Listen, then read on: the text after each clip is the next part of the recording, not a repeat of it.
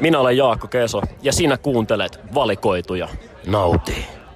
Tervetuloa kuuntelemaan Valikoidut podcastin niin sanottua erikoisjaksoa. Tänään... Onko täällä hetki aikaa keskustella alternative hiphopista? Ja myös noisen hiphopista. Ne kävelee aika paljon käsikädessä anyways. Sillä niin kuin kaikki mikä on noisen räppiä myös aina labelataan alternative räpiksi. Tai se myös niin kuin saa sitten vaikka Wikipediassa tai jonkun musamedia lokeroinnissa usein niin kuin saman leima. Ja en mä tiedä, puhutaanko edes noisen räpistäkään silleen semmoisena niin, kuin, niin paljon edes omana genrenä, mutta Kaikkea, sitä, mikä ei siellä radiossa soi, niin sitä... Sitä, sitä se on. En kyllä niin kuin Death Gripsia ole paljon radiosta kuullut. Tai Clippingia. Tai Danny Brownia. No ei oo, ei. Kyllä. Mutta se, että vähän mistä tämä kaikki on joskus lähtenyt, niin ehkä niinku semmoisena, ennen kuin mennään näihin artisteihin erikseen, mistä puhutaan, niin kaikki on lähtenyt aika pitkälti kasarilta. Et kasarilla, kun myöskin ekoja, ekoja niinku räppipumppuja tuli, niitähän nyt sitten oli niinku ehkä enemmän kasarin puolivälissäkin. Tämä Run DMCtä, Public Enemy – Beastie Boys. Kyllä. Mutta Run DMC on ehkä semmoinen, että niinku, se oli jo olemassa, mutta se ei ehkä ole semmoista, niinku, se ei ole alternative musa. Se soi radiossa. Kyllä, ja niin soi myös Beastie Boys. Mutta, mutta niin. Niin, se oli heti alusta alkaen tämmöistä vähän erikoista. Niillä ei, oli... Ei mitään mainstream-musaa. No ei, niillä oli aika punk-meininki ihan niin kuin alusta asti myös siinä. Että se oli kyllä niin kuin hyvin erilaista, ainakin niin kuin jo, jo siihen aikaan. Mutta niin oli myös Public Enemy myös, ne niiden tokalla levyllä samplas tässä tota, Sea Watches the Channel Zero kappaleessa Slayeri Angel of Death, että se soi koko biisi ja se, tota, onko se C-osa, C-osa riffi siinä taustalla – loopilla. Silloin jo alettiin niin kuin, se alkoi olla sitä aikaa, kun alettiin niin kuin käyttää tota noin niin, tai en tiedä, tuliko MP, MPC ehkä tuli vähän myöhemmin, mutta alettiin niin kuin käyttää luupaamista hyvin paljon, alettiin lainailemaan. Niin niihin aikoihin sitten tuli myös tämä. Ja Public Enemy nyt ne on muutenkin jo ehkä tehnyt sitten tota, näiden trash metal bändien kanssa yhteistyötä, että siellä on Anthraxin kanssa tehty Bring the Noise ja niin, kaikkea crossoveria tehtiin jo hyvin varhaisessa vaiheessa. Kaikki HC-punkkarit niin löi sitten räppärien kanssa kättä yhteen jo, jo siellä kasarin lopussa. Kyllä, näinpä.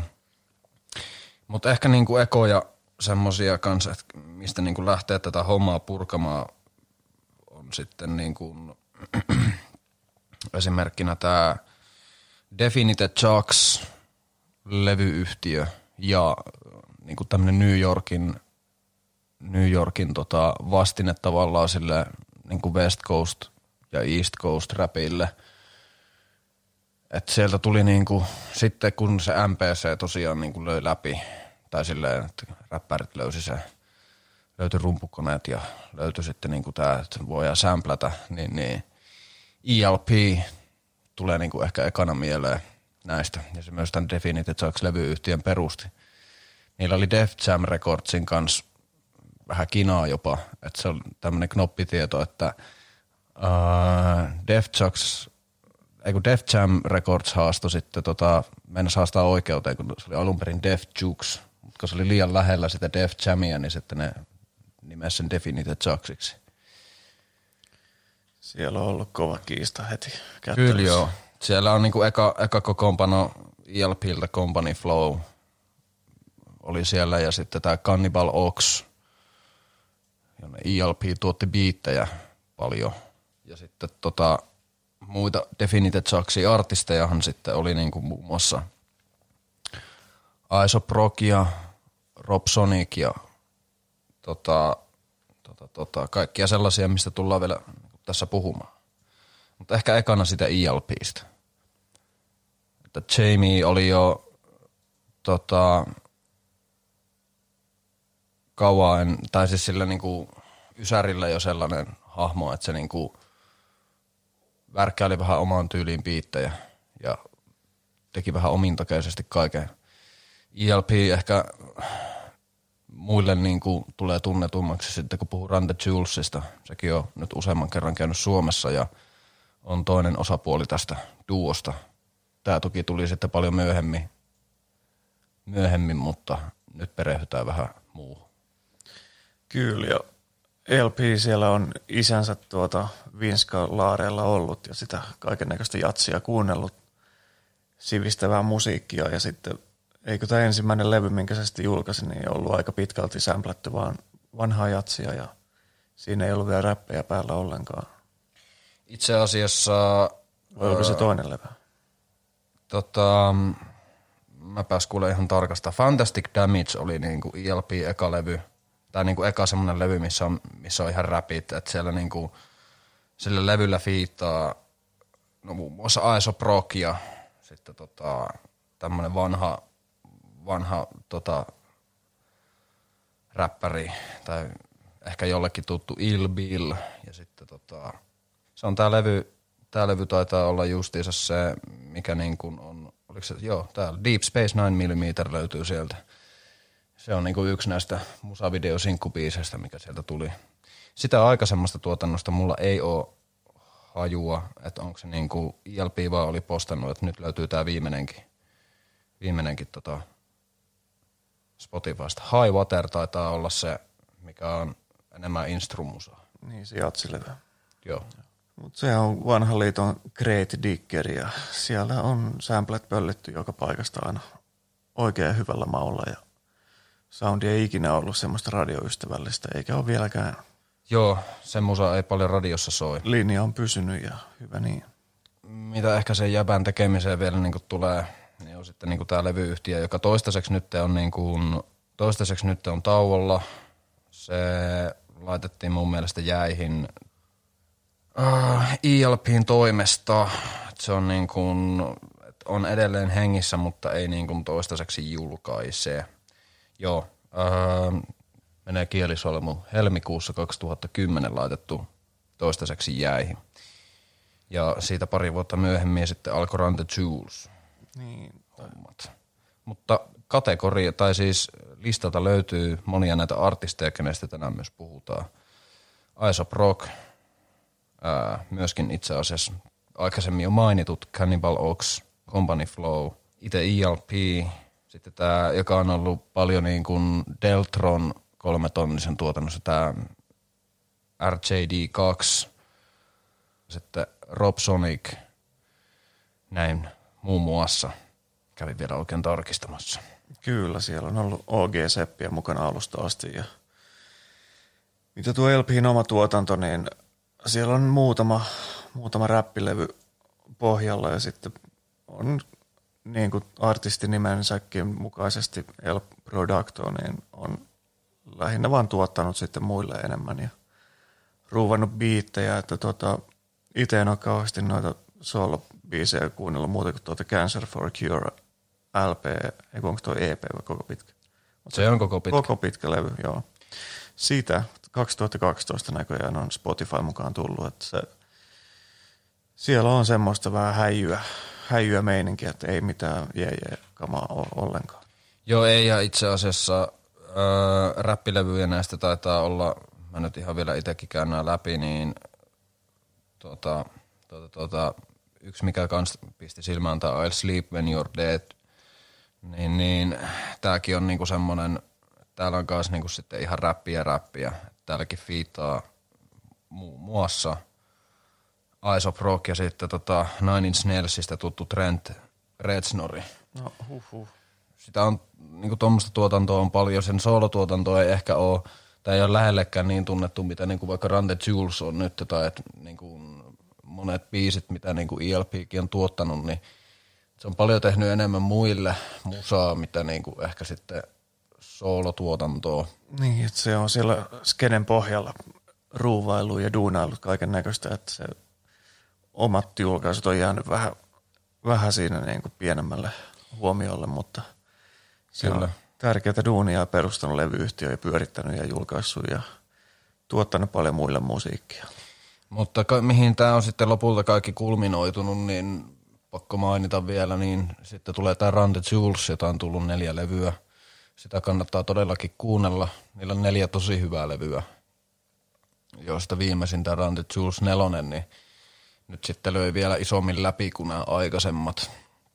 Että ne on striimannutkin ihan, ihan tosi hyvin.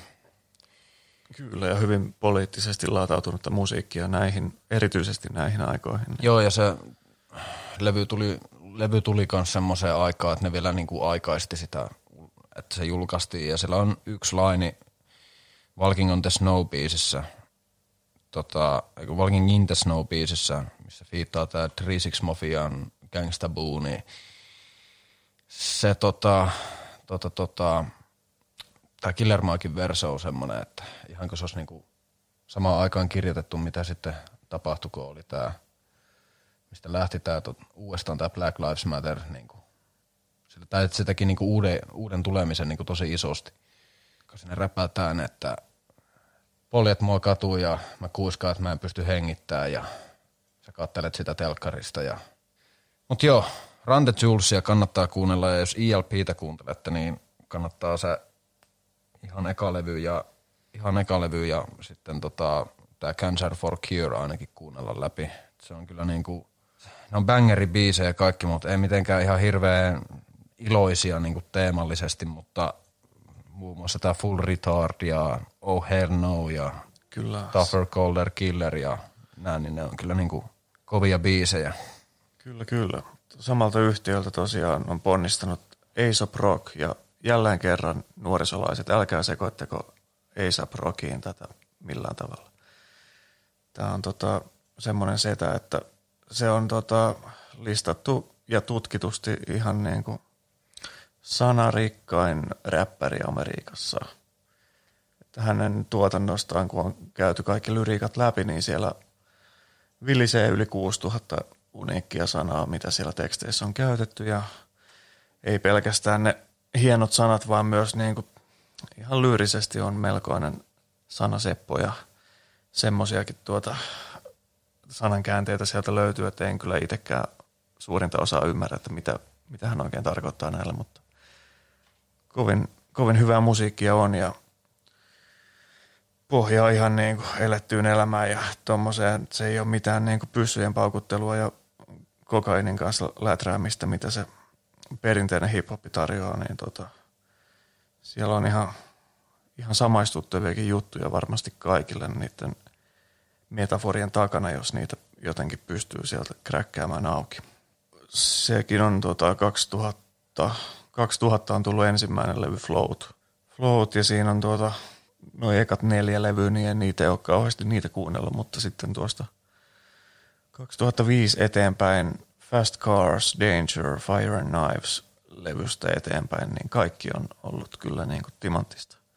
Non Shall Pass on varmaan tämmöinen, niin kuin, jos nyt tämmöisen UG-artistin kohdalla voi sanoa, mutta niin kuin läpimurtolevy, että sieltä löytyy oikein niin kuin hittibiisejäkin ja erittäin tiukat taustat ja sielläkin LP fiittaa yhdessä biisissä ja Rob Sonicia myös ja Kyllä joo, ja ehkä niinku itsellä silleen kaikista kuunnelluin levy noista, silleen niinku tämä Ansel Pass on, on ylivoimaisesti oma suosikki kaikista sen levyistä.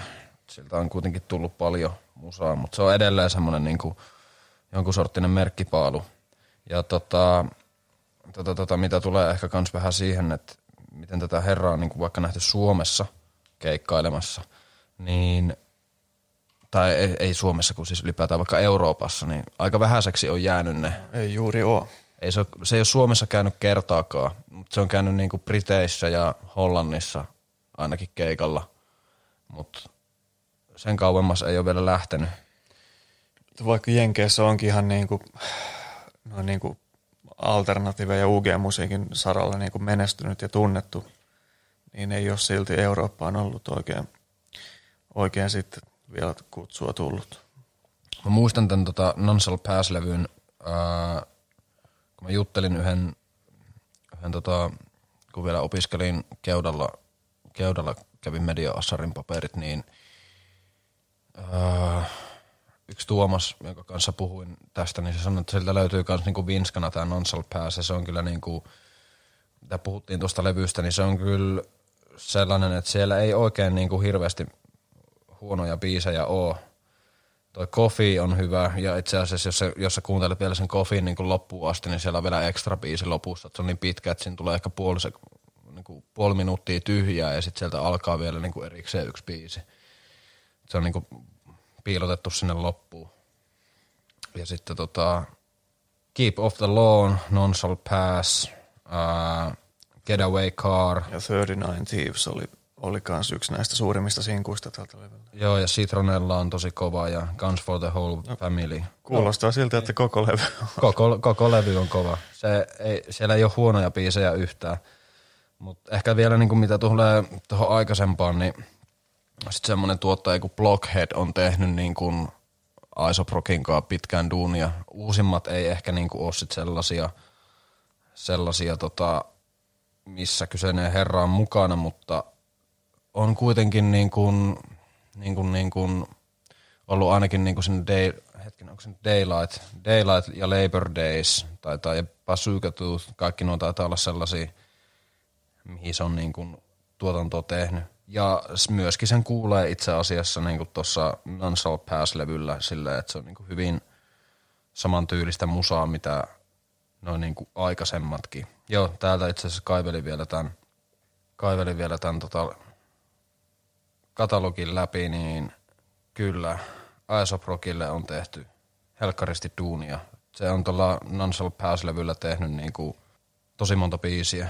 Se on niin kuin pelkästään siinä Bring Back Pluto, Fumes, Getaway Car, The Harbor is Yours, Snow City, Coffee biiseissä pelkästään tuottajana. Et se on niinku ollut alusta asti mukana. Sekin vähän ehkä semmoinen tyyppi, mikä ei nyt ehkä välttämättä ole kaikille kovin tuttu. Sittenhän tuolta löytyy, niin kuin käytiin jo ehkä vähän läpi sitä pelkästään Isoprokkia, niin mainitaan nyt vielä sama paketti sitten tämä toinen Rob Sonicki, mikä on ehkä itselle vaan ja ainoastaan tuttu siitä, että se teki tämän, on tehnyt tämä Isoprokin kautta Helmerin Malon tota, kokoonpanon ja sitäkin voin suositella kyllä kaikille. Ne on tehnyt kaksi levyä ja tämä, tota, tämä kombo on mulle itselle kyllä yksi niin kuin ehdoton suosikki tuolta Jenkkiräpin puolelta, tämä Helmeri Melan. Niillä on semmoinen tota, erittäin hauska levykonsepti, joka nyt silleen, niin kuin räpit kuulostaa ihan niin kuin vakavasti otettavalta ja muuta, mutta sitten tämä niin kuin levyn konsepti on tällainen, että Beastiary, siis tämä albumin nimi vuodelta, vuodelta 2014, niin tota, tyypit päättää, että järjestetään niin kuin keikka tällaisen tota, pikkukylän jonkun keilahallin niin kuin puolesta, että tämä keilahalli on menossa nurin. Että nyt tehdään tämmöinen fundraiser-keikka nyt tähän ja se ta- taustatarina siellä kulkee mukana sen levyn läpi ja Jep. se on, en nyt spoilaa tätä tarinaa, sen riittää kun sen kerran kuuntelee, mutta sanotaan näin, että erittäin hauska, hauska tämmöinen kieliposkessa tehty tämmöinen löyhä teema siihen levyn ympärille, mutta itse nämä biisit niin on kyllä ihan 5 kautta 5 kamaa kaikki. Kyllä. Jonathan, eli introbiisi, tykkää introbiiseistä usein, niin Jonathan erittäin kova, Krill erittäin kova, Sielläkään oikeastaan yhtään huonoa biisiä. Silleen Wales on ehkä sitten tämmönen niinku tilipäiväbängeri. Kyllä ja Räpätään rahasta. Tuommoinen sinkku. Jep. Sinkkubiisi, jos tämmöiseltä pikkuprojektilta nyt semmoista voi. Mutta siinä on, siinä on musavideo myös ja on erittäin hauska lesoilubiisi. Se on joo. Ja sit Kun se on, hyvää punchlinea koko ajan. Joo ja se on niinku kans ehkä semmonen, semmonen niinku, se musavideo, että se on niinku askarreltu ne tota, ukkelit semmoisesta niinku, onko se pumpulista vai mistä ne on tehty, tai sitä semmoista vaahtomuovista. Joo.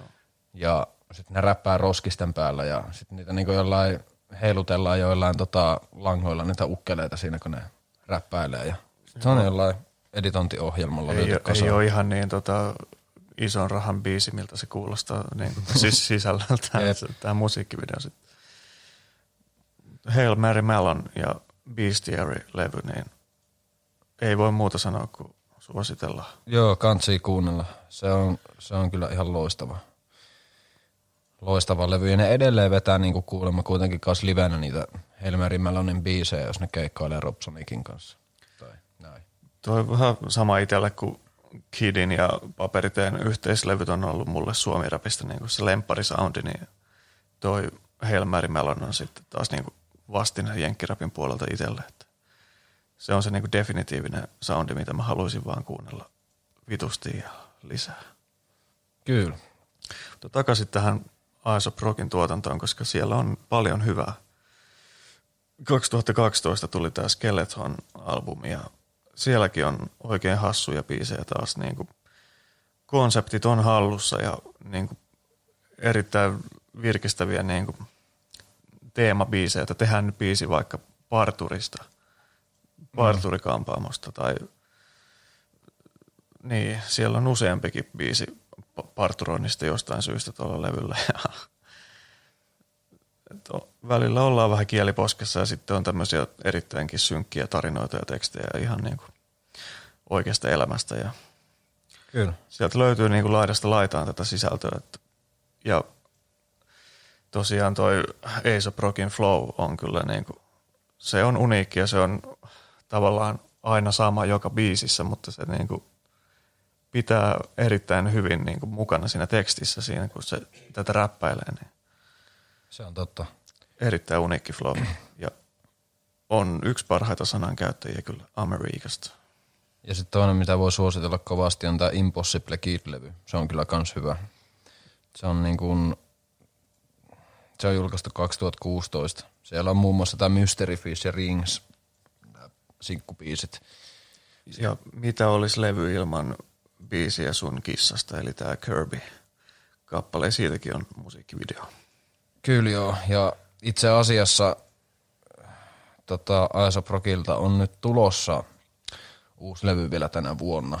Se tulee tuossa, mikähän sille oli mutta annettu julkaisupäiväksi. Se promosi sitä hetki sitten Instagramissa, että nyt tulee kohta. Ja näköjään on tehnyt johonkin peliinkin musiikit. Täällä on Freedom Finger nimisen pelin soundtrackikin löytyy Spotifysta Aesop Rockin alla. Kaikkea pitää duunata.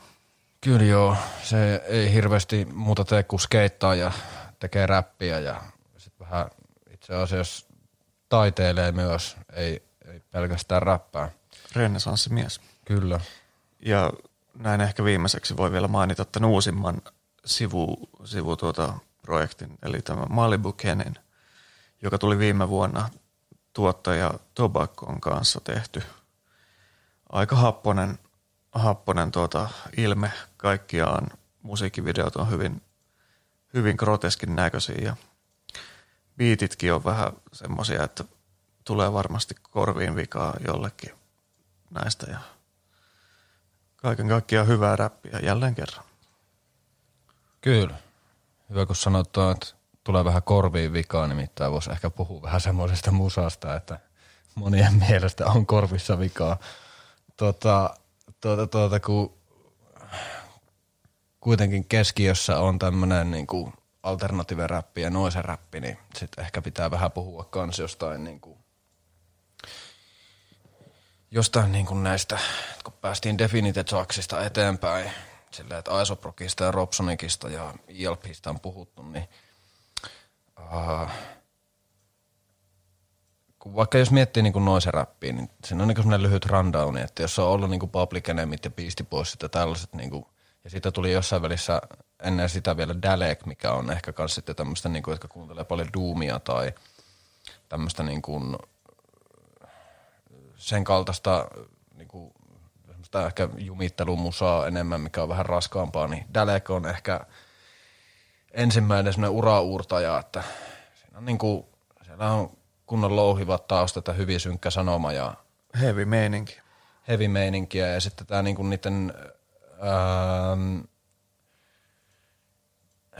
niiden niinku suosituin albumi tuli vielä niinku niihin aikoihin, kun vähän sen jälkeen kun 9-11 tapahtui. Että se oli niinku vielä semmoista aikaa, että tuota, että tuota se levyn teemakin oli hyvin synkkä ja ihan syystäkin. Tota, ja sitten, sitten, sitten muun muassa justiinsa, että näitä oli paljon niin kuin Eminemi tehnyt paljon viittauksia näihin 9-11 juttuihin sen jälkeen, sillä että se oli jotain sen parisuhden draamaa kommentoinut silleen niin kuin 9-11 tyyliin jossain haastattelussa. En muista sitä sanaa tarkkaa lainia siitä, mutta se,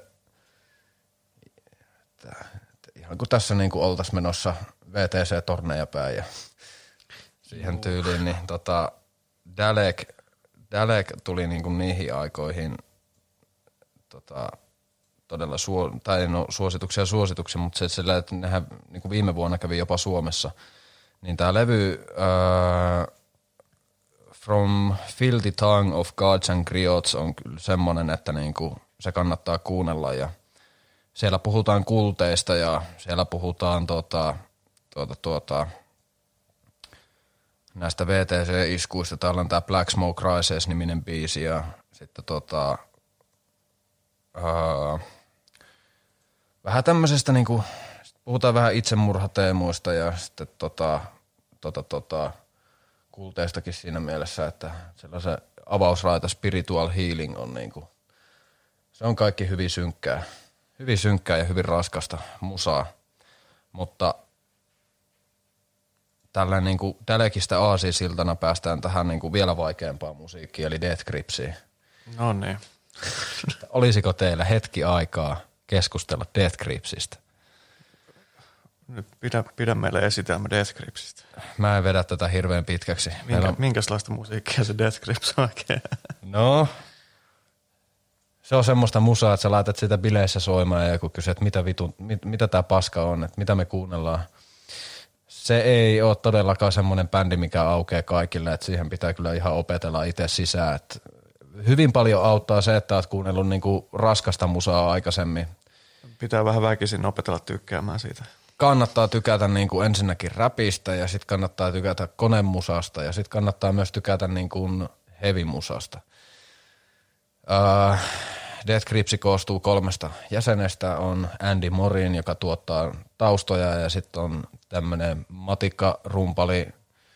Se on muun muassa tota Hella nimisestä yhtyeestä tuttu. Siihen koostuu kitaristista ja rumpalista. Se on tämmöinen, en, en nyt voi sanoa niin kuin karakebändiksi, mutta semmoinen, niin kuin, että kikkaillaan vitusti ja lasketaan vähän miten soitetaan ja käytetään välillä myös, tai Jack Hillin tyyliin kuuluu myös niin kuin käyttää vähän mitä sattuu, ehkä myös niin kuin pelteinä ja symbaaleina sitten. Et siellä on ollut niin kuin vanha pesukoneen rumputausta niin kuin sillä leikattu irti ja sitä on räiskitty ja niin.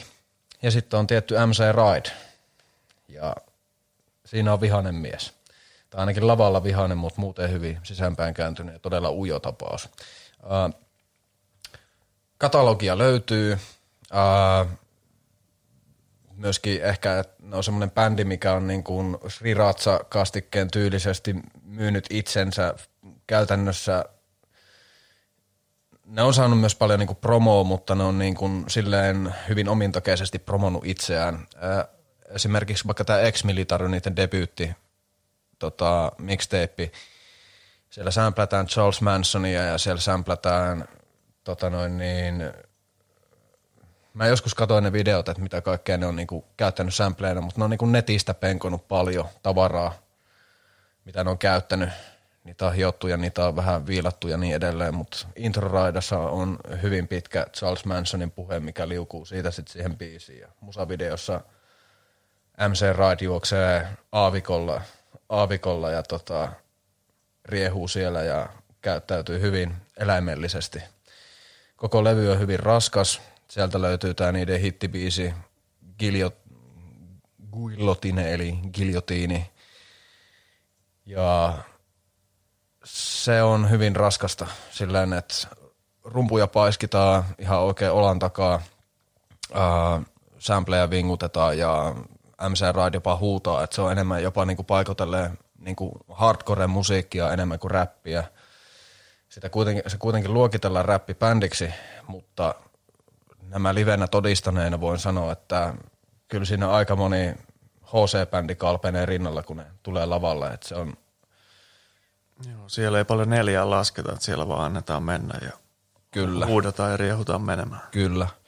Ja heti Ex-Militarun jälkeen sitten tuli kaksi levyä.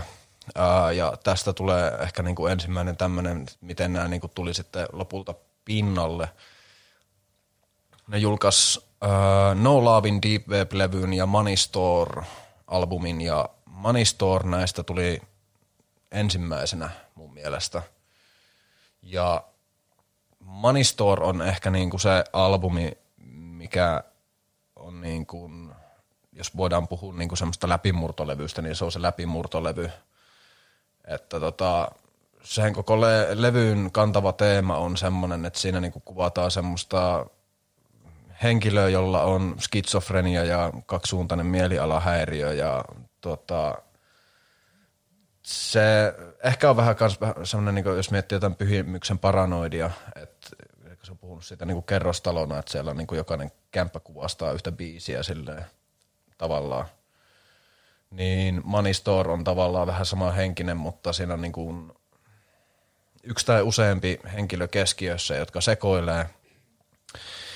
Siellä räpätään paljon skitsofreniasta ja siellä räpätään paljon niin kuin, tota, tuota, tuota, muista tämmöisistä kevyistä teemoista ja tykitellään. Et heti introbiisi on semmoinen, että niin kun se lähtee se levy hyvin äkäisesti käyntiin, tämä Get, Get Got. Ja sitten siitä eteenpäin niin kuin Fever, Fever ja sitten Hustle Bones ja tämmöiset kappaleet, niin ne on niin kuin semmosia, että siinä ei anneta kuuntelijalle paljon armoa. Sen levyn, kun kuuntelee alusta loppuun asti, niin itselle tuli ainakin semmoinen olo, että silloin kun se klikkasi se musiikki, niin, niin oli ihan silleen, että pääsisi jonnekin keikalle riehumaan. Nyt on semmoinen olo, että niinku, pitäisi päästä purkaan tätä energiaa johonkin. Levyn lopetuskappale Hacker on ehkä kuvaavin näistä silleen, että et, et, et, sanoman mukaan, että sua, sua tarkkaillaan, ja, tai sä kuvittelet ainakin, että sua tarkkaillaan, ja siinä murtaudutaan Apple-liikkeeseen ja opetetaan, opetetaan tota noin niin, jengiä uimaan ja mitähän kaikkea. Se on semmoisen niin mielipuolen vinkkelistä tota noin niin, kuvattu levy, että eletään vitun nopeasti ja poltetaan kynttilöitä täysiin molemmista päistä. Joo, tämä on erityisesti tämmöinen internet-ajan orkesteri, että se, Kyllä. mäkin osaan puhua tästä bändistä paremmin ilmiönä kuin siitä itse musiikista. että se tota, on otettu netissä aika hyvin niin kuin, nyt niin kuin uuden sukupolven tavallaan niin kuin tämmöiseksi leikkikaluksi, että Jep. Teinit rakentaa omaa persoonallisuuttaan bändin ympärille ja leikkii sillä bändillä, tekee meemejä siitä ja niin kuin elää sitä, elää sitä yhteisöä netin kautta tämän bändin ympärillä ja siitä on erittäin paljon kaiken näköistä meemiä, meemiä tehty YouTuben puolelle ja kaikkiin someihin ja blogeihin ja muuta – muuta. Ja tämä sitten osaltaan niin kuin on aika hyvää mainosta sitten tällä itse orkesterilla. Kyllä, ja siis se ehkä vielä, että miten niin kuin siitä tuli tuommoinen bändi, oli se, että kun ne halusi julkaista kaksi levyä, levyyhtiö oli eri mieltä. Ja tota, ne oli vain keskarit pystyssä, että faktiiset että levyhän tulee ja ne julkaisi sen ilmaiseksi nettiin, että sä pystyt varettaa sen netistä, sen levyyn. Ja se julkaistiin tota, oliko se Jack Hillin tota kullilla sillä, että siellä on niin toimistohuone ja sitten sieltä sivusta tulee Jack Hillin erektiossa oleva penis, jossa lukee, että tussilla, no love in deep web. Ja tota, mä tämän Versace Henrikin tai tota, tutummin ehkä Henrikin kanssa puhuttiin tästä, niin se on hänen lempilevynsä kyseiseltä yhtyöltä. Ja se on ehkä se niin kuin merkkipaalu sillä, että sitä levyä ladattiin ihan huolella. Se rikko uutiskynnyksen – monestakin syystä, että se levy myi aika hyvin, niin kuin, tai no, lainausmerkeissä myi. myi silleen, että sitä varetettiin aika paljon. Ihmiset osti sen, vaikkei sitä myyty. Kyllä. Ja sitten tota, tota, tota, levyyhtiöhän ei tykännyt tästä yhtään. No ei varmasti. Ja nehän niinku on lopettanut kans niinku useamman kerran. Se bändi on niinku tehnyt sitten sen jälkeen, sen jälkeen taas tulla Government Blades-niminen albumi – ja sen jälkeen ne pisti pillit pussiin, että ne muka lopetti. Niillä piti siis olla Nine Inch Nailsin ja oliko se, oliko se Queens of the Stone Agein kanssa kiertue. Ja ne just ennen kiertuetta päätti, että fuck this, että me lopetetaan. Mutta ne kuitenkin koko ajan oli työstänyt niinku tuplalevyä ja toise, toinen oli tota, toinen tota osapuoli näistä levyistä oli tämä, missä sämplätään Björkkiä paljon, tämä paljon kevyempi nimetty osuvasti Niggas on the Moon.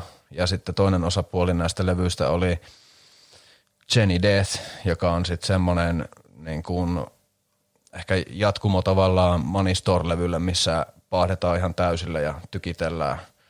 Siellä tota, sämplätään sitä, kun auto kiihdyttää ja siellä on semmoinen kappale muun muassa kuin Breaking the Mirrors with my face in the United States, mikä on semmoinen no, tykittely, eikä sitä muuta voi kuvailla. Ja se julkaistiin sitten Powers to Be nimellä niin kuin tuplalevynä, että nämä niin kuin kaksi nidottiin yhteen. Toinen tuli ensin ja sitten jengi sai ootella sitä toista aika kauan. Sitten ne myös ilmoitti, että nyt me taas keikkaillaan. Ja kaiken tämän taustalla oli se, että ne halusivat sitten levyyhtiöstä eroa. Ja ne poisti samalla niiden kaikki somet. Ja sitten ne taas teki somet ja kukaan ei oikein tiedä silleen, että niillä on niinku muutama virallinen somekanava, missä ne julkaisee. Instagrami ja Twitteri ja ehkä näillä Andy Morinilla ja Jack Hillillä on vielä niinku omat, omat niinku Instagram-tilit, mutta muita someja ei taida olla olemassa.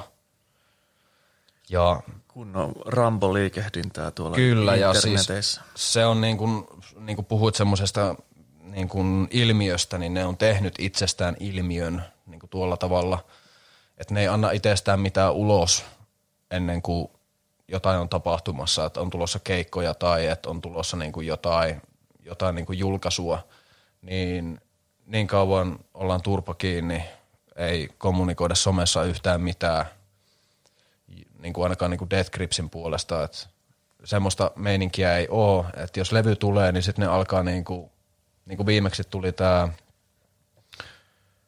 tää, tää, tää Year of the Snitch, jota oli tuottamassa tota, no niin sama jäpä, joka on tuottanut ekat Shrek-elokuvat. niin, niin tota, Laatukamaa. Kyllä, niin ne postaili vaan someen jatkuvasti, että Death Grips is online, Death Grips is online, ja sitten tota, fanit rupes kirjoittelemaan sitä, niin Death Grips vaan jakoi niitä, aina niitä twiittejä, aina niitä Instagram-postauksia, että Death Grips is online, niin siinä vaiheessa niin kun niillä oli jonkun sorttinen tämmöinen somekampis, mutta mitään muuta ei tapahtunut.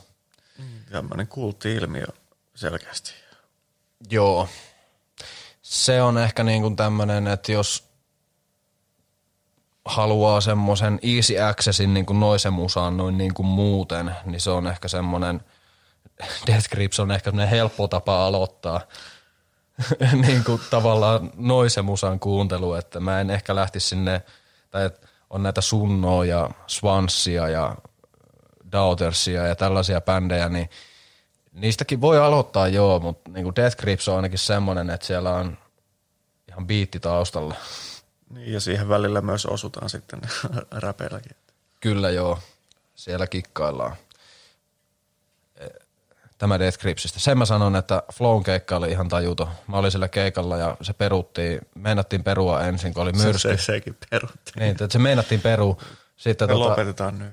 Niin, ja tota, sitten tota, mä kuulin vaan yhdeltä ystävältä, joka oli, joka luokkalainen oli vissi ollut Way Out Westissä ja siellä oli Ruotsin yleisö on ollut ihan turpa kiinni ja silleen niin kuin, että tota, tai sillä oottanut sitä keikkaa ja sitten oli käynyt lavalla ja ne oli vaan laittanut jotkut metallikat pyöriin nauhalta ja tullut sitten puolen tunnin päästä lavalle soittaa keikkaa silleen, että jengi oli ollut ihan näreissään, mutta kun ei siellä kukaan oikein reagoinut siihen niin kuin bändiin mitenkään, kun ne tuli sinne lavalle. Tai silleen niin kuin, vähän sama meininki kuin tekee jossain Saksan Rock Ringissä, että jengi vaan seisoo siellä, kun sitä live-kuvaa katsoo. Joo. Kukaan ei tee yhtään mitään.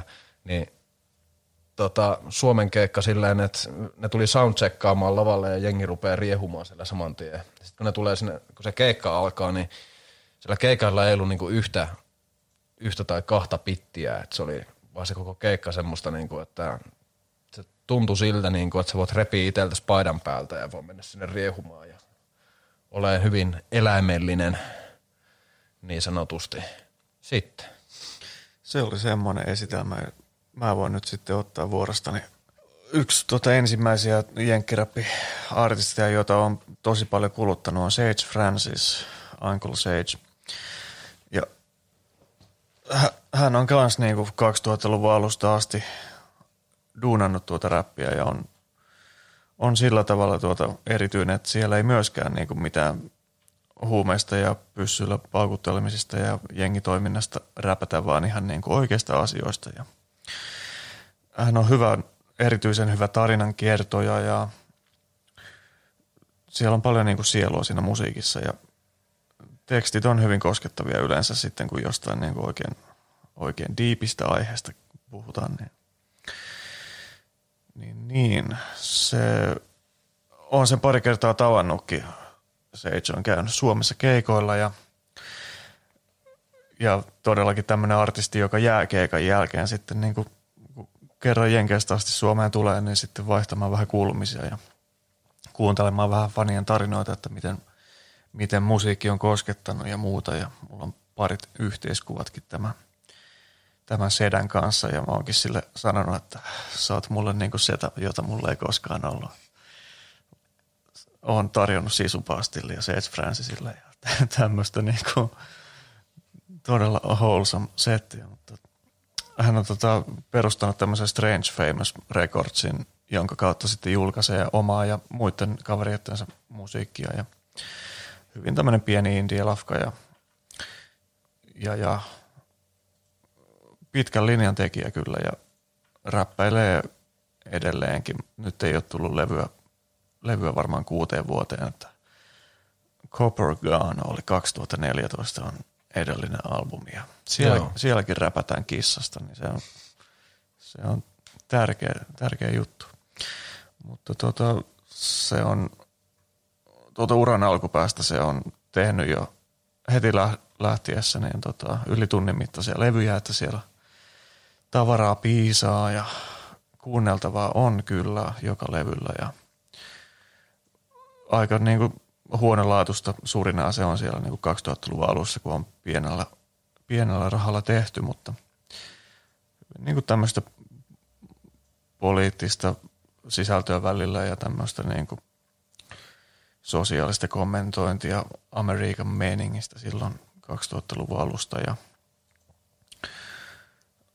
sitten 2006 Spotifyn mukaan tuli Personal Journals ja sieltä löytyy jo sitten vähän niin kuin hitimpää tavaraa, että oikein niin kuin kunnon single-julkaisuja, niin kuin Crack Pipes, joka on ihan levyn aloitusraita ja yksi, yksi tuota tunnetuimpia biisejä Sage Francisilta ja myös omia lempareita ja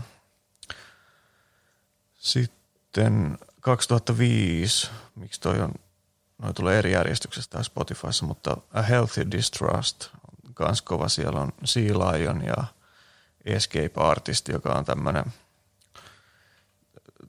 niin kuin taikureista, taikuriaiheinen kappale. Se on hauska konsepti ja tosi nokkela teksti ja siihenkin on joku muusa video olemassa. Ja Sage Francisin tahtiin on itsekin opetellut räppäämään englanniksi. Että siellä on hyvin niin kuin, hauskoja niin kuin, lauluja räpättäväksi. Ja välillä mennään erittäin nopeasti ja teknisesti ja kaiken näköistä tavaraa löytyy, että on semmoista singer-songwriter henkistä tarinankerrontaa ja sitten vaan räpätään vitun nopeasti ja tehdään hauskoja punchlineja ja niin kuin monipuolinen artisti, artisti kyllä on. Katsotaan, kyllä. mitä mun muistinpanot vielä sanoo lisää täällä. Niin on tunnetuimpia hittejä Sea Lion tosiaan ja Crack Pipes ja Little Houdin ja Escape Artist ja sitten on tämmöinen henkilökohtainen kasvutarina The Best of Times, missä hän käy niin kuin aivan lapsesta asti niin kuin oma, omaa kasvuaan siinä ja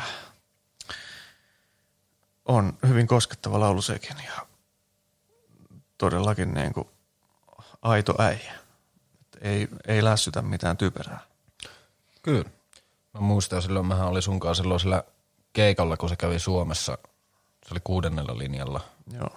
Niin, niin tota, se oli kyllä hyvä sillä, että se esitteli sen DJ, sitten se näytti sen läppäriä ja kävi pisteen biitin pyöriin ja rupesi räppäämään. Et ei se niinku, se on hyvin niinku, no siinä on niinku semmoista niin sanottua diy-meininkiä. Kyllä, se, ja se, in, India. Kyllä, että niinku, että tota, ja hyvä keikkahan se oli. Hyvä keikkahan se oli ja niin kuin, tuota, tuota, koskaan aikaisemmin en ole niin kuin, ennen, ennen kuin sä puhuit siitä, niin en ole, en ole niin kuin koskaan kuunnellut silleen. Öö, se live-keikka kyllä toimi, mutta nuo biisit oli just sellaisia, että mä oon ehkä niin kuin sitä viimeisintä levyä sit kuunnellut, mikä sieltä tuli jonkun verran. Että en ole niin kuin itse henkilökohtaisesti sen katalogiin tutustunut niin paljon. Ja Joo. Oli myös hyvä esiintyjä, vaikka nyt olikin yksistään vaan liikenteessä, niin se veti Strange Famous lipun selkään ja välillä putos housut jalasta, kun mentiin niin lujaa, lujaa siellä lavalla ja kauhea hiki sieltä vaan roisku kutosen lavalta jengin päälle ja ei ota itseään ollenkaan vakavasti ja osaa pitää hauskaa, hauskaa ja huvitella, vaikka onkin synkkiä aiheita välillä lauluissa ja otti hyvin yleisöltä vastaan, vastaan tuota toiveita ja kehuja siinä keikan aikana ja hyvin tämmöinen jalat maassa henkinen, henkinen setä. Kyllä, sitä se, sitä se on. Varmaan vähän paha, jos ei ollut tosiaan aikaisemmin kuullut, kuullut tuota mitään tuotantoa, kun siellä keikalla olit, mutta ensi kerralla, jos, jos tuota, tulee vielä Suomeen, niin kannattaa sitten tehdä kotiläksyt ja mennä uudestaan katsomaan, niin saa vähän biiseistä, biiseistä enemmän irti. Se on totta, se on totta. Siellä on todella paljon hyviä, hyviä tarinoita ja nokkelia sanankäänteitä ja tämmöistä samaistuttavaa tavaraa. Kyllä. Ja ehkä niin kuin mitä tässä jaksossa kanssa niin kuin silleen, tota, haluan teroittaa on se, että niin kuin, tosi paljon niin kuin tämmöinen alternative räppi, tota, sinne niin kuin lokeroon sullotaan kaikki, mikä ei niin kuin mene johonkin perusräppiin tai tämmöiseen. Että niin kuin vaikka kävi sitä Wikipedia-artikkeliakin läpi, että tämä on alternative hip-hoppia. Niin Joo, siellä, Outcast ja sieltä- Black Eyed Peas. Ja niin, että ei se, se, se ei ehkä niin kuin, se ei ehkä kuulu sinne. Ja tota, Että älkää nyt ainakaan Wikipediasta menkö sitten opiskelemaan, että mitä tämä nyt on. Kyllä. Jep. Mutta sitten niinku ehkä kans, mikä tuli sitten, tota, mistä niinku pitääkin puhua, ja tämäkin on vähän justiinsa semmoinen, mikä niinku ei välttämättä silleen kovin tuttu ole jengille, niin clipping. Ja tota, tämmöinen kolmihenkinen trio ja paljon samoja juttuja siinä mielessä ehkä, mitä, mitä tuli niinku Death Gripsistä sanottua, että niinku nekin on silloin, kun ne on aloittanut tuon homman, niin nämä tuottaja tuottaja kaksikko, joka siinä taustalla toimi, William Hudson ja Jonathan Snipes, niin ne on niinku tehnyt alun perin kanssa niinku paljon semmosia niinku ihan äänityötä silleen, että ollaan tehty niinku äänimaailmoja ja tällaisia. Tota noin, niin, ja mun mielestä ne on jopa niinku ihan semi-menesty, oliko jopa niinku johonkin elokuviin menesty, olikohan ne mene, mitähän oli menestynyt, mutta mä muistan, että ne sai jotain palkintoja myös niinku ihan siitä, ja mun mielestä tämä Anthony Fantanokin sanoi siitä, kun se arvosteli se Splendor and Misery-levy, mikä on niinku niiden toiseksi uusi albumi vuodelta 2016, niin siitäkin hän taisi sanoa sen, että niin kuin vähän ihmetteli sitä, että vieläkin tulee räppiä, että he menestyivät aika hyvin niin kuin sitten tämmöiseen ihan taustamusan kanssa pelkästään ja sitten heidän niin kuin räppäri David Dix niin näyttelee myös ja tekee paljon niin kuin äänirooleja kans niin kuin elokuviin. Mutta nämäkin niinku ammentaa, tai silloin kun ne aloitti, niin ne alkoi niinku keräilemään tota noin niin, mainstream-räppäreiden akapelloja tehdäkseen niinku ihan omaksi iloksen niistä remiksejä. Ja tota, sitten siitä tuli trio, kun David Dix hyppäsi tähän kokoonpanoon. Clippinginkään ei ole niinku Suomessa koskaan käynyt, mutta ne on käynyt sen verran, että silloin kun täällä on järkätty joku tämmöinen olikohan se niinku sarjakuviin ja niinku tämmöiseen skifi-hommaan liittyvä tämmöinen niinku kon-tapahtuma. Messut. Joo, niin siellä ne on ollut niinku paikan päällä. Mä oon nähnyt, kun joku fani ja sitten Yle X:n joku toimittaja oli niinku ottanut yhteiskuvan niiden kanssa. Et ne on niinku sen verran käynyt, mutta keikalla ne ei ole ollut. Ja tota, mm, niiden eka EP Mid City, ei EP, se- eikö mixtape Mid City, se on ihan ok, sitä en ole ihan hirveästi kuunnellut, mutta sitten niiden niinku debyyttilevy 2014 tullut tämä Clipping on niinku se, mitä sitten on tullut kuunneltua kannesta kanteen hyvin paljon. Öö, Clipping on tota, hyvin omintakeinen bändi, että siellä niinku käytetään vähän silleen, että jos joku Polar Soul käyttää niinku mitä ikinä biitin tuottamiseen, niin sama on täällä, että taajuudet vinkuu ja kilistellään ja kolistellaan, mikä kerätään. Ja sitten on niinku ehkä vähän silleen, niin kuin sanoit, niin vähän silleen semmosia niinku happosia jopa niin biittien niinku, tai biisien taustat.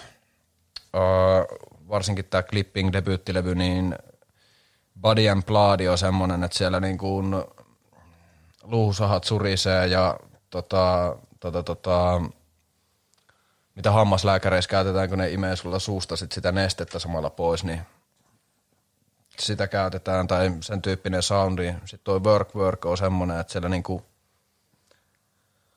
missä fiittaa yksi kovimmista kans niinku jenkkinaisräppäreistä Cock Pistol Cree.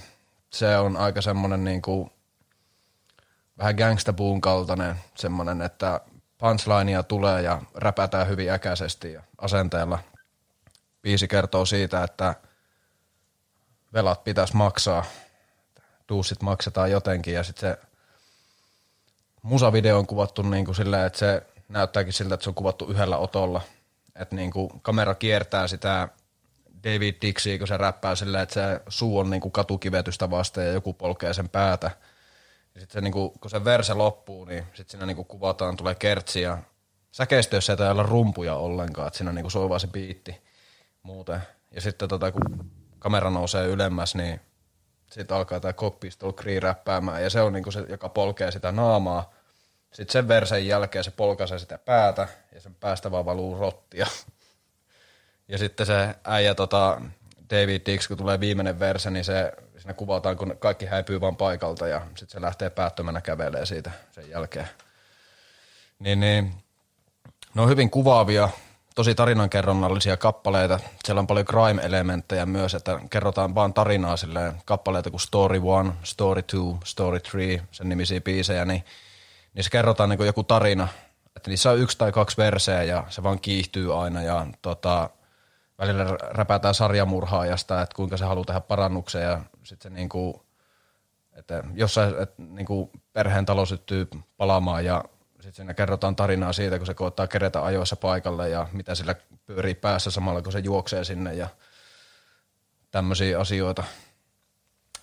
Ja sitten tota, musavideot on sellaisia, että kaikki niiden musiikkivideot on hyvin omintakeisia, että välillä on green screenattu vaan tyyppien päät silleen, että ollaan otettu silmät ja suu irti. Summertime-kappale tuolla kyseisellä levyllä, niin David Dixiltä ja fiittaajalta, tota, kuka siinä biisissä muuten fiittaa, King T, niin suu ja silmät on vaan otettu irti ja sitten ne on kuvaillut maisemia ja ihmisten kasvoja ja sitten kaikkien ihmisten pää, päihin on laitettu ne silmät ja suu, kun ne räppää ja sitten maisema aina vaan vaihtuu ja silmät vaihtuu ja suu vaihtuu silleen.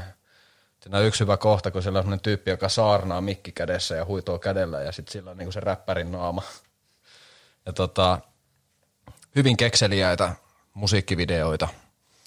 Uh, siitäkin voisi puhua ihan loputtomasti, mutta Joo, Tota- se on melkoista killinää ja kolinaa, ei mitään helppoa musiikkia kyllä todellakaan. ei. Sieltä löytyy niiden EPltä, tota, Wriggle EPltä löytyy kappale nimeltä Shooter, missä räpätään nyt niinku, no, aseista ja ammuskelusta ylipäätään. Ja musavideo on tehty hyvin koreografisesti, että siinä on niinku tanssiporukka mukana, joka hyppii ja pomppii taustalla ja menee niinku niiden aseiden laukausten mukaan. Ja biitti on tehty sillä, että siellä soi niinku, tota, sarja tuli aseet ja haulikot ja pistoolit ja niistä on tehty rumputaustat siihen kappaleeseen.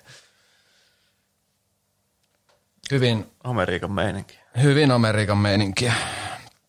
Öö, ja sitten niin kun, se on niin kun ehkä se, mistä kannattaa lähteä liikkeelle. Sitten Splendoren Misery on mikä tuli sen jälkeen, ja sitten There Existed an Addiction to Blood, niin Splendor and Misery on semmoinen avaruus, kauhu, seikkailu, missä sä pakenet avaruusaluksesta, mutta lopulta käykin ilmi, että sä rakastut siihen itse avaruusalukseen ja se on hyvin monimutkainen homma. Ja sitten tota, There Exists uh, Addiction to Blood niin on viime vuonna tullut About Halloweenin aikaa. Ja se on, että missä räpätään paljon tämmöisistä niinku sarjamurhaajateemoista ja tämmöisistä kauhuteemoista ylipäätään, että ollaan luk, niinku, yksi kappale, että ollaan lukittuna Trap Houseen ja sitten ei niinku kukaan uskalla mennä ulos, kun ja tota, ne kuumottelee sitä ja se on, siinä on niinku oikein, oikein semmoista tarinankerrontaa, että sanat kannattaa kuunnella. Että se on vähän niin kuin audiokirjaa kuuntelis, mutta siinä on vaan biitti taustalla. Todella nörttisetti. Kyllä, ja kannattaa kuunnella. Suosittelen vahvasti. Sitten mulla on tämmönen vähän indiempi, indiempi tuota bändi, mutta tässä tosiaan räpätään myös – myös pääasiassa. Tämä on tota, tämmöinen hahmo kuin Joni Wolf, tai ei hahmo, vaan ihan henkilö. Ja Joni Wolfilla on tuota, tämmöinen bändi kuin Why, eli niin kuin Why kysymysmerkki on tämä kirjoitusasu. Hyvin vaikea löytää YouTubesta musiikkia tällaisella bändin nimellä, mutta tuota, silloin pari levyä, mitä mä oon tykännyt kuunnella. Tämmöinen Alopekia, en tiedä miten toi tota, äänetään, mutta – vuonna 2008 näköjään julkaistu, niin siellä on tuota, hyvin tämmöistä niin kuin jotenkin hyvän tuulisen kuuloista musiikkia, mutta sitten vähän surumielistä tekstiä ja tarinoita. Ja ehkä tämä on niin kuin oikeasti vain semmoinen niin kuin indie-bändi ja sitten nämä tarinat nyt vain räpätään eikä lauleta. Että toki siellä sitten on vähän enemmän melodiaa mukana ja, ja, ja tässä bändissä on tämän tota, räppärin veli soittaa rumpuja ja siinä sitten muut jäsenet on, on kyllä multi-instrumentalisteja kaikki, että ne, ne kyllä niin kuin soittaa ihan mitä vaan ja mitenkä päin vaan. Ja hyvin alleviivaavan indie, mä sanon vielä sen, että se on niin tämmöistä folk, folk-henkistä ja tosi tämmöistä taiteilija perheen lasten tuota, musiikkia, jos näin kiltisti voi sanoa.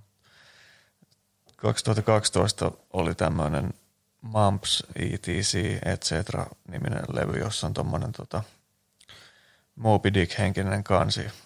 Siellä poika putoaa valaan suuhun ja tämä bändin nimi on sitten tuossa puhekuplassa ja kysyy, että why, why, miksi mä putoan tämän valaan kitaani. Siellä on hyviä lauluja ja musiikkivideotkin näiltä, tältä levyltä on aika niin kuin viihdyttäviä ja hassuja ja niin kuin, hyvän tuulisia. Että en mä pelkkää, pelkkää semmoista synkkää musiikkia kuuntele. Tämä on vähän semmoista niin kuin, iloisempaa paikoin. Kyllä. En ole tainnut koskaan itse kuunnella. Tai silleen niin kuin ehkä tulee uutena, uutena ja me myös ehkä ollaan vähän jaettu näitä silleen, että osataan myös sitten itse puhua näistä per naama, että näistä artisteista, kun tässä puhutaan – Mut joo, toi on kyllä vähän, toi on kyllä vähän ärsyttävää silleen, toi, että kun haet YouTubesta ja ei niinku löydy. Nimittäin on semmonen bändi kuin Cha Cha Cha tai lausutaan myös niinku, tai kirjoitetaan niinku kolmella huutomerkillä. Öö, löysin tämän joskus, kun esiintyivät Flowssa. Tota, kun kattelin, tai itse asiassa kattelin niinku Flown esiintyjälistä rosteria joskus, niin – taisi olla 2014, kun oli keikalla. Ja tämä nyt ei niinku liity tähän muuten silleen, mutta sitten etin niinku niiden musavideo. Kirjoitat kolme huutomerkkiä YouTubeen, niin mitä sieltä tulee? Et ei ainakaan niinku sen bändin musiikkia. niin, niin. Voi olla vähän hankala löytää. Mutta kevyestä indie-musasta takas sitten vähän rämistelyyn. Tota, No, tässä on vielä niin kuin muutama artisti ehkä, mistä niin kuin haluaa puhua tässä ja niin kuin, mistä haluaa niin kuin kertoa. Niin yksi on Injury Reserve ja heti alkuun pitää sanoa, että Rest in Peace Crocs, yksi, yksi tota, Injury Reserven jäsenistä menehtyi tuossa kesällä. Se oli huono päivä. Tota, uh, koskaan en kerennyt näkemään näitä livenä. Mä en tiedä, miten ne nyt meinataan tehdä, että vieläkö Injury Reserve jatkaa, tuleeko joku vaan Crocsin tilalle räppäilee vai mikä homma. Mutta kuitenkin niin tämä oli, oli, oli myös niin kuin trio. En tiedä missä muodossa tästä bändistä voi puhua, en ole ainakaan lopettanut tai mitään sellaista. Mutta tuota, ää, tosi paljon tullut kuunneltua. Eka mixtape uh, Live from the Dentist Office, mikä on nauhoitettu tämän kolmannen jäbän, joka bändistä löytyy. Katson hieman muistiinpanojani. Mutta sillä välillä kerron, kerron tässä samalla, niin on nauhoitettu uh, yhden näistä tyypeistä niin sedän hammaslääkärin vastaanotolla. Että se on niin ihan oikeasti hammaslääkärissä tehty se tota noin, niin julkaisu. Ja tota, tota, tota, se, siellä on hyvin niin kuin tämmöiset ehkä, siellä on käytetty tosi paljon puhallisoittimia, tosi paljon jatsia ja niin kuin tämmöistä pehme, peh, ei pehme, no ehkä pehmeitä ja vähän kevyempää musaa. Niin, niin, niin Corey Parker on tämä tyyppi. Ja tota, semmoisia niinku jatsia ja muita genrejä on yhdistetty ek- ekalla mixtapeillä. Ja tää oli tää Live from the Dentist Office, joka julkaistiin 2015. Ja tota, suuhygienialla hygienialla jatketaan tokallakin mixtapeillä tota Floss, että mixtapein kannessa flossataan grillsejä ja sitten tota, sillä levyllä puhutaan paljon niin kuin pikamuodista ja täm, ehkä myös tämmöisestä kulutustyylistä silleen, että tota, tota, tota, tarviiko olla aina niin kuin, että, että miksi, miksi jengillä jossain teepaitojen kyllissä vetoketjuja, että tuohon vitun typerää ja tota, tota, paljon noin sun kengät maksaa ja niin kuin, paljon niin kuin sellaisia teemoja käydään läpi sillä mixtapeillä. Ja se on enemmän sit se, siinä mennään ehkä vähän jo sen noisen puolelle. Siinä niinku grillataan ihan täysillä, että siellä on muutama biisi, mikä on ehkä paikotelleen silleen, että jos ei ole fiilis ihan oikein, niin en kyllä laittaisi ehkä soimaan. Tota, ja, ja, ja. Mutta kaikin puolin muuten semmoinen niinku kovaa iskevä, kovaa iskevä julkaisu, että niinku, jos haluaa niinku asennetta päivään, niin pistää soimaan sen niin kuin kokonaisuudessaan. Sitten on tullut yksi EP, tää, tää, tää, tää, tota, miltä löytyy sitten tämmöisiä niin klubibängereitä kanssa ehkä muutama. Ja tämähän löytyy, tämähän löytyy tota, nimellä Drive It Like It's Stolen.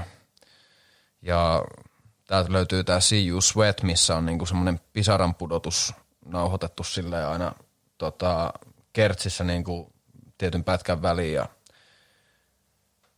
se on semmoinen niinku ehkä enemmän Injury Reserve, en mä tiedä onko se eka, mutta ensimmäisiä tämmöisiä niinku klubibangeri-biisejä on tosi hyvä myös. Ja sitten täällä on tämä Boom X3, ja se musavideo on semmoinen, että missä ne kaikki kolme ajelee autolla ja siinä semmoisella vähän Rick Ross-tyyppisellä rouheella äänellä huudetaan, huudetaan siihen biitin päälle kertsissä. Ja sitten tietty debyyttilevy nimellä Insuri Reserve. Tällä vaan tykittelen nämä levyt täältä, mistä voi niinku aasisiltana ehkä puhua muustakin. Mutta täällä on niinku tämä debyyttilevy. Se oli kova kamaa. Se oli sen omiin suosikkeihin, niin Kyllä. silloin tuliko se nyt viime vuonna? Vai viime vuonna, joo. Kannattaa kuunnella nopea. Se on hyvä levy. Sieltä löytyy, tota, sieltä löytyy tämmönenkin kappale kuin Jailbreak the Tesla, missä fiittaa Amine. Ja tota, se on hyvin kekseliäs kappale, että siinä, niinku, siinä on sämplätty, sämplätty tota, kun vanteet pyörii ja jarrutusäänillä on tehty niinku semmoinen... Niin, sämplätty sähköauto. Niin, kyllä. Ja sitten siellä on hyvä, hyvä läppäkin Aminelta, että – Your engine go vroom, my engine go. Ja sitten pelkkä hiljaisuus. Sitten Elon on them shrooms and Crime's voice. Gonna be the GPS. Turn left. Kyllä. Ja siellä myös opetetaan tekemään räppibiisi sillä Joo. levyllä. Rap song tutorial. Ovat nokkelia poikia. Kyllä. Ja mikäli lisää on tulossa, niin tämä kiinnostaisi kovasti ja ehkä niin kuin yhtyeen tulevaisuus kiinnostaa myös. Yhtyeen tulevaisuus kiinnostaa myös, että niin kuin Amine julkaisi nyt uuden levyn ja siellä fiitaa Injury Reserve, mutta niin kuin harmittaa nyt. Se oli muuten Stepa J. Crocs, eli tota, Jenkkien oma Stepa, jos nyt näin voisi sanoa. Mutta sitten niin kuin myös ehkä, että mistä voidaan molemmatkin puhua jossain määrin. Molemmat tätä käytiin myös viime vuonna Sidewaysissa liveenä katsomassa, niin Danny Brown. Ja siitä onkin asiaa myös. Sieltä niin kuin ihan se äijää historiasta ja ehkä myöskin niin kuin sitten siitä, että miten se musa on niin kuin vähän muovautunut ja ne isoimmatkin julkaisut, mitä se on niin kuin tehnyt, niin tai mitä niin kuin ensi on itse mieltänyt albumeiksi ja sitten se jossain niin kuin podcastissa, hitto nyt tulee blackout, että kuka se on se jäbä, kenen podcastissa ollut vieraana, se on tekee samoissa tiloissa ton Joe Roganin kanssa podcastia. Church of What's Happening taisi olla sen podcastin. Ai tää Joey Diaz. Joo, Joey Diaz, se on käynyt pari kertaa sillä vieraana. Joo, mutta aloitti tosiaan kolmella mixtapeillä vuonna 2008 Spotifyn mukaan taas. Älkää luottako näihin ikinä.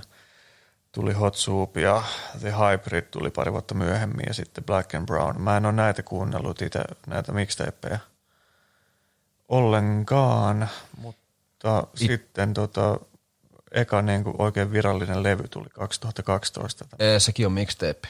Onko tämäkin mixtape? Se on mixtape. Okei, mutta siellä kuitenkin on, on biisejä, mitä mä oon itse jo sitten ottanut, ottanut ihan niin kuin kunnolla kuunteluun. Niin kuin, uh, Bruiser Brigade, sama nimi, jolla hän kutsuu fanejaan. Ja Die Like a Rockstar, jolla hän yleensä aloittaa keikat. Tämä on se asenne, millä se lähtee lavalle aina, että kuolee rokkitähtänä kengät jalassa ja huumepäissään. Ja mitäs muita hyviä biisejä, Outer Space on myös kova. Adderall Admiral on kans.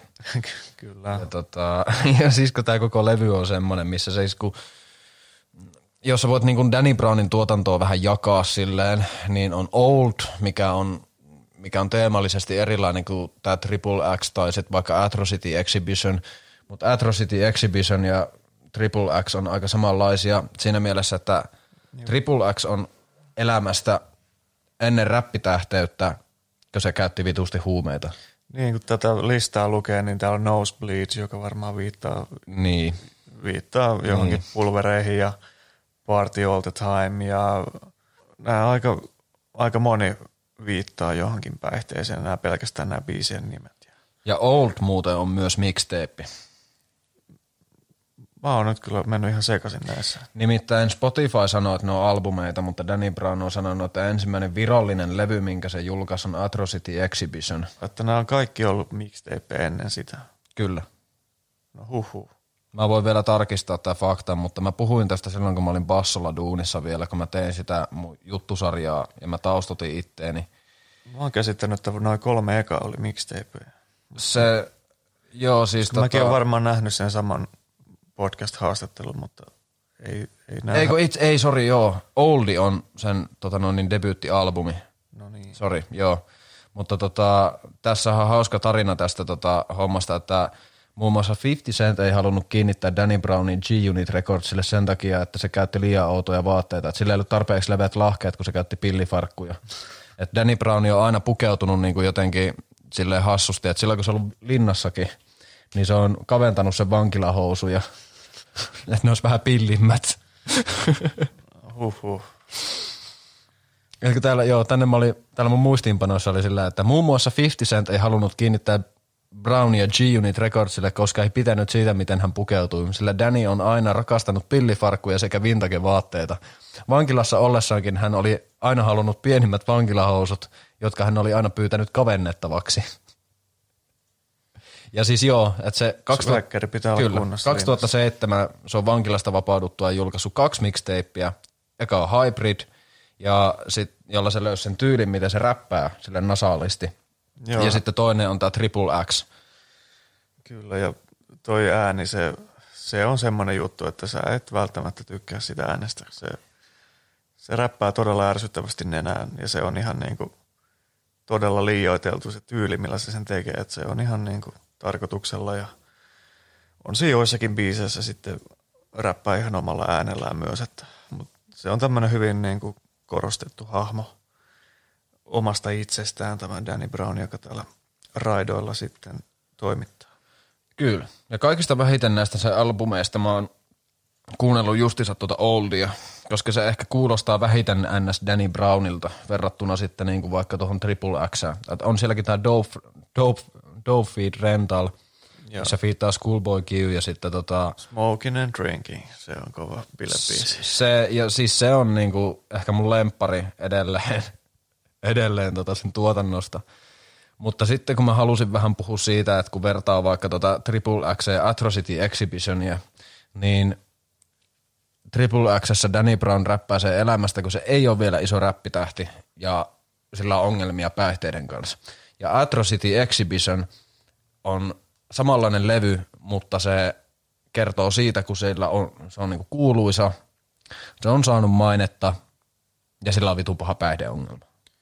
Että se niinku, tota, se Atrocity Exhibitionin teemakin on justiinsa sellainen, että siellä on näitä downward spirali, muun muassa Tell Me What I Don't Know, ja sitten tota Ain't It Funny, White Lines, Pneumonia, Dance in the Water, ja varsinkin tämä Dance in the Water on se, että, niinku, että tanssin vedessä muuten kastuu, että se on niinku, siellä on paljon semmoisia referenssejä, että se polttaa kynttilöitä molemmista päistä, että niinku, nyt tälle hommalle pitäisi tulla stoppi, että, tota, että se niinku, siinä levyllä se, sen kuulee siitä tai se räppääkin siitä, että, että mä voin ihan oikeasti kuolla tähän, jos ei niinku homma kohta mene pakettiin. Niin ja oikein alle viivaavasti tuo Ain't It Funny-kappale. Siinä tota, ja erityisesti se viimeistään se musiikkivideo, kun se julkaistiin, niin sitten paljasti näille kuulijoille, että kyllä tässä nyt ihan tosissaan ollaan tämän, tämän tuota tekstin kanssa, että tämä ei mitään läppää, että on vitun paha ongelma ja kaikki vaan niin kuin viihtyy sen parissa sitten ja kuluttaa sitä vaan viihteenä, vaikka siellä ihan totta puhutaan, että nyt kaiken näköistä pulveria menee ja ongelmia piisaa pään kanssa ja elämän kanssa noin ylipäätään. Kyllä. Kannattaa se musiikkivideo tuosta Ain't It Funny kappaleesta katsoa. Se on silleen jenkki sitcom-tyyliin tehty, että se on niinku tosi inhottavan hauska se video silti Danny Brownin tyyliin. Että se Jep. Siinä on niin kuin naururaita päällä ja siinä tapahtuu typeriä inhottavia asioita. Kyllä. Ja siis koko levyhän on omistettu Joy Divisionin laulajalle. Ja se on tota, maksanut niistä Joy Divisionin sampleista 70 tonnia albumille, jonka myynnin puol- joka myynnin puolesta siis otti takkiin. Aivan varmasti, ei tällaista ja, kukaan kuuntele. Niin. Joo, ja siis mä oon kirjoittanut tänne muistiinpanoihin, kun mä kaivoin nämä vanhat jutut, kun mä tein sitä juttusarjaa joskus, niin albumin kantava teema on selkeästi ollut lujaa reunalla eläminen, josta ei, et maksa lopullista hintaa. Ja sitten varsinkin tämä Gold Dust-biisi tuolla levyllä, niin se räppää, että tällä kertaa voi käydä huonosti, saata vetää överit. Että se on niinku triple X, mutta vielä henkilökohtaisempi ja synkempi tarina että, että se kuvaa niin kuin reunalla elämisestä koituvia huonoja puolia, että mitä sä poltat niin kuin kynttilää molemmista päistä tuommoisella elämän tyylillä. Kyllä. Tuolla Mutta se on kova levy. On, ja siellä on Really Doe-biisi myös, joka on aika Danny Brownin tasolla tarttuva. Siellä on Kendrick Lamar ja Absol ja Earl Sweatshirt ja Kyllä. tämmöinen posse-biisi, siinä on useampi tyyppi. Hyviä hyviä biisejä sieltä löytyy, jos vaan oma psyyke kestää. Kyllä, siinä on Kendrick Lamarin huukki siinä biisissä, koko biisi ajan. Kyllä, ja on ne ehkä niinku synkintä jenkkiräppiä, mitä itse tiedän noin niinku äänimaailmallisesti ja sitten myös tekstin puolesta, että se ei, ei ole lapsille eikä nössöille. No sitä se ei todellakaan jo ole. Sitten ehkä niinku justiinsa vielä, mitä tulee tuohon uusimpaan levyyn sitten, tuo You Know What I'm Saying – niin, niin tota, se on kans, se on kans hyvä levy, mutta se on ehkä sitten, kun on tullut kuunneltua, on tullut kuunneltua tota Atrocity Exhibitionia niin paljon, että sieltä on tarttunut kans, että se on niinku kuitenkin onneksi menestynyt kanssa levy, koska siitähän oli puhetta kans sitten jossain vaiheessa, että miten niinku Danny Brown on hypännyt kelkasta pois, kun se julkaisi se Atrocity Exhibitioni. Että sillähän taas vaihtua levyyhtiökin nyt niin kuin välissä, kun se julkaisi tuo. Joo, tää tuli Warp Recordsilta tää uusin. Se on vähän ehkä enemmän tämmöistä rennompaa, rennompaa tavaraa toi uusi levy, että siellä on paljon tämmöistä 70-80-luku estetiikkaa ja sampleja taustoissa ja ei olla ihan niin syvissä vesissä enää niin kuin tuolla kolme vuotta aikaisemmin tulleella levyllä, että se on leikannut takut päästä ja käyttää kiltisti kauluspaitaa ja Sehän jotain leffaa varten vissiin leikkasi ne. Joo, se oli hauska, kun sillä oli todella semmoinen niin kuin härskin näköinen tota, takku, takkukampaus ja Kyllä. se oli ihan niin kuin all over the place. Niin se oli aivan täysin eri ihminen sitten, kun se leikkasi ne hiukset pois ja oli ihan niin kuin, Näytti sellaista kiltiltä koulupojalta. kyllä. Mutta siis mitä tulee siihen, niin nykyään hän siis jo Danny Brown on taittanut, tai, tainnut jättää sitten niin kuin kaiken muun paitsi pössyttelyn niin kuin elämästä pois silleen niin kuin päihteiden suhteen, että se oli joku video, missä se tota, esitteli kymmenen tärkeintä asiaa, mitä se elämään kuuluu. Siellä on kolme puhelinta, sitten sen switchi ja siihen pelit, vissy vesi, sitten oli joku niin kuin jotain vielä ja sitten se luetteli niitä pelejä, mitä se pelaa sillä Switchillä. Ja sitten sillä oli yksi iso lehti, niin kuin, semmoinen niin lehti, mihin sä voit kääriä tai semmoista niin kuin materiaalia. Ja sitten se vaan puhuu, että shout out to all my leaves. Sillä, että, että, niin kuin, että tota, le, tämä lehti pitää, lehti pitää sut terveenä ja hyvinvoivana ja tälleen. Ja sitten se mainosti, että sit pitää olla aina vissyä ja jotain niin kuin tämmöistä settiä.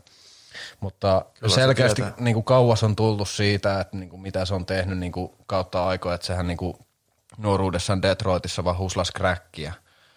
Ja, Ja, tota, ja käytti sitä ja sama. Ei, no, no joo, mutta niinku enem, enemmän hiisaili, että sehän oli niin hauskaa, että niillä ei ollut aseita niiden trap houseissa silleen, että kenelläkään ei ollut mitään pyssyjä.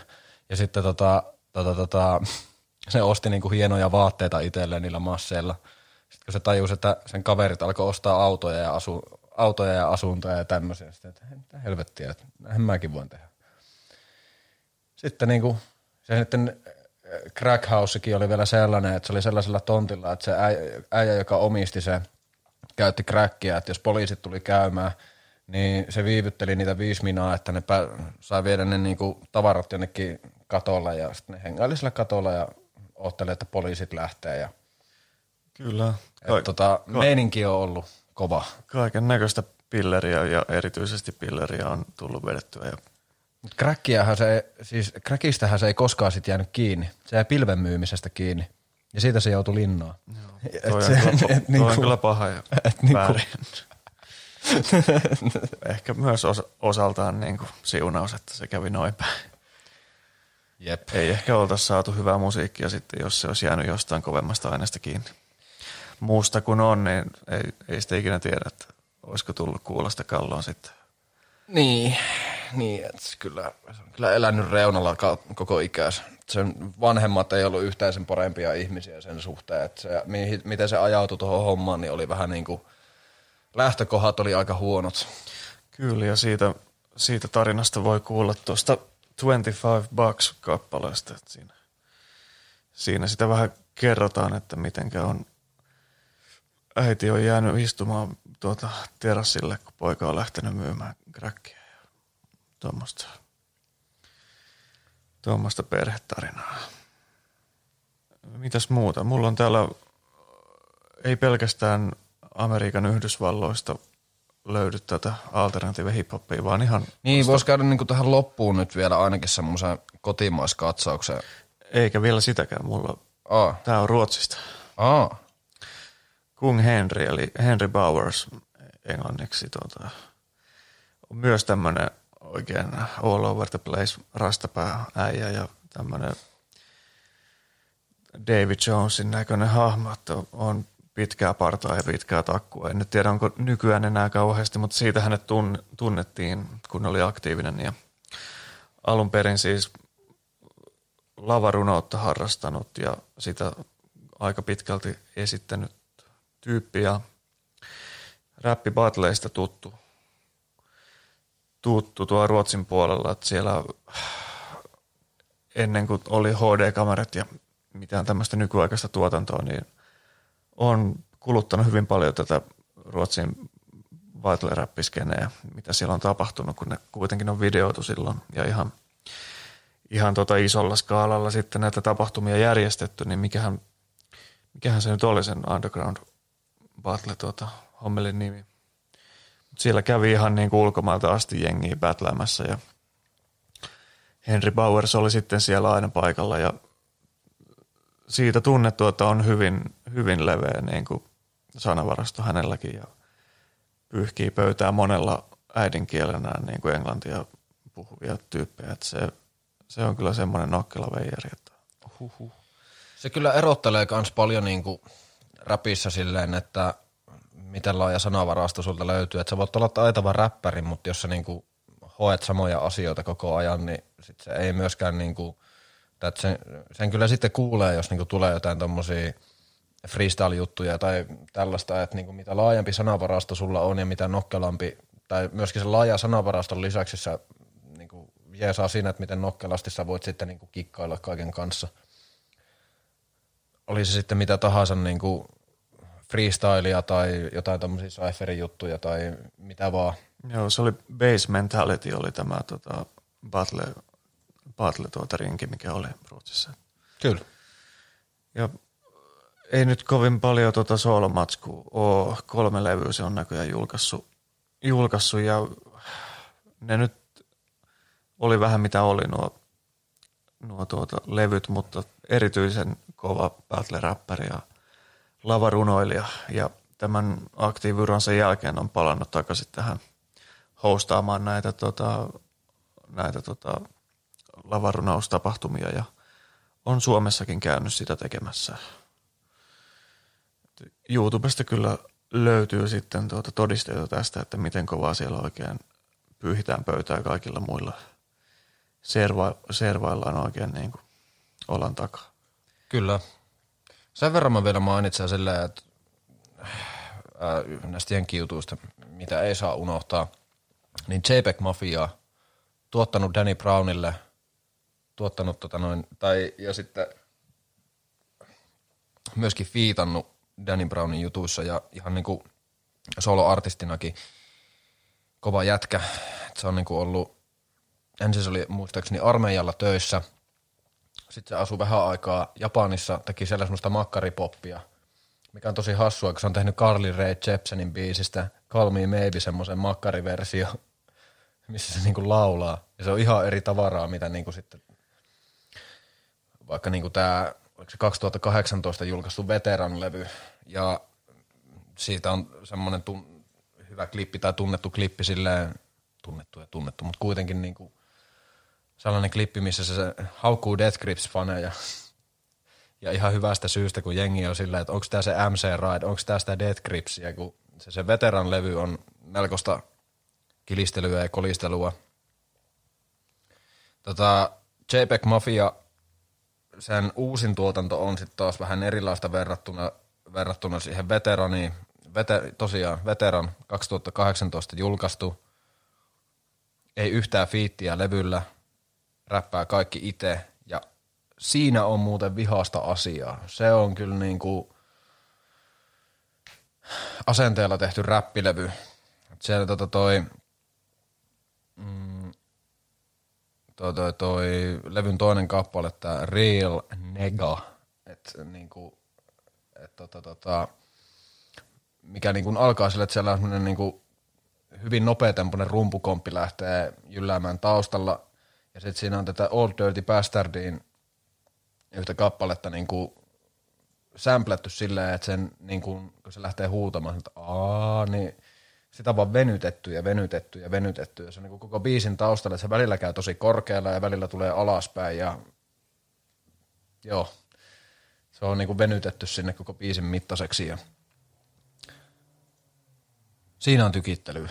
Se on myös niinku semmoinen ihan mainitsemisen arvoinen, koska ää, sen uudempi tuotanto on ehkä sitten vähän semmoista salonkikelpoisempaa sellaisille, jotka ei niin tykkää tämmöisestä, tämmöisestä niinku noisekamasta, että sitten min on tullut All My Heroes Are Cornballs, Ja sitten tota, ää, uusia singlejä on tullut myös ja muun muassa Living, Living Single ja sitten tota, tota, tota, sille tullut vielä jotain muuta uutta. Ää, ei toistaiseksi, mutta nämä on kaikki semmosia, kaikki sellaisia juttuja, että varsinkin toi veteranlevy, että niin, niin, se kannattaa ottaa haltuun. JPEG Mafia kävi Suomessa, se oli Turun Ruisrokissa keikalla ja tota, yksi tämmöinen niin keikakuva, joka on paljon kuvannut Evilstöötä ja Henrikkiä kuin Iiro K, niin se siitä, kun mä laitoin sille kommenttia Instagramissa, kun tämä oli tämä keikka, niin se, sanoi, että se oli ihan älytö. Että niin kuin, ei sillä paljon porukkaa ollut, mutta se oli kyllä niin kuin vetänyt ihan täysillä. Joo, ei varmaan Ruisrokin yleisö ole oikein oikea tuommoiselle artistille. Se ei välttämättä jo ole, mutta se olisi ollut, niin kuin, jos olisi ollut jossain muualla, vaikka jossain Sidewaysissa tai Kyllä. Tai missä ikinä, niin olisi kyllä varmasti saanut niin kuin ansaitsemansa huomioon.